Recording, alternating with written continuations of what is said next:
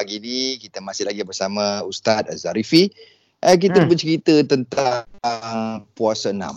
Soalan kita tadi Ustaz, apakah hukumnya uh, puasa enam ni dan uh, macam mana cara kita nak niat puasa enam?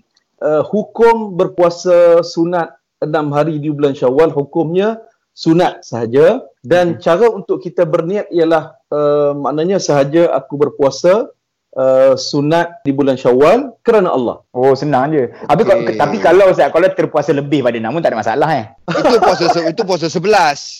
Puasa sebelas. uh, dia puasa enam hari saja. Maknanya kalau kita dah cukup enam hari kan, sebab mungkin kita dalam tempoh P K P ni kita tak ada ke mana dan uh, apa rumah terbuka pun tak ada. Jadi ah, kita puasa enam hari sunat Syawal. Kemudian hmm. katalah ada ekstra lagi kan. Kita puasa sahaja, puasa Isnin Khamis lah. Niatnya puasa Isnin Khamis lah. Ha. Ah. Masya Allah, gempak tu.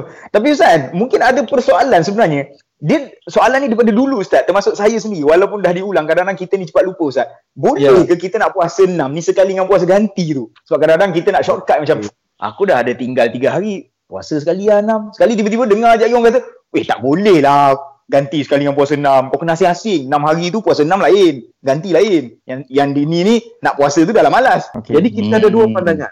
Pandangan yang pertama yang kata tak boleh, mesti buat asing-asing. Sama hmm. ada puasa qada terlebih dahulu ataupun puasa sunat Syawal terlebih dahulu kemudian baru qada.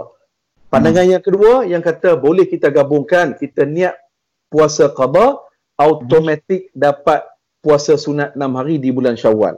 Jadi kedua-dua pandangan ini betul ya, okay. Jangan kita bergaduh, jangan kita berbalah dalam Alright. perkara ini.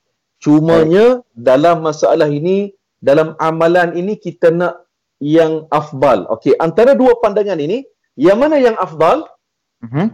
Jawapan hmm. adalah yang kita mengasingkan kedua-dua puasa ini.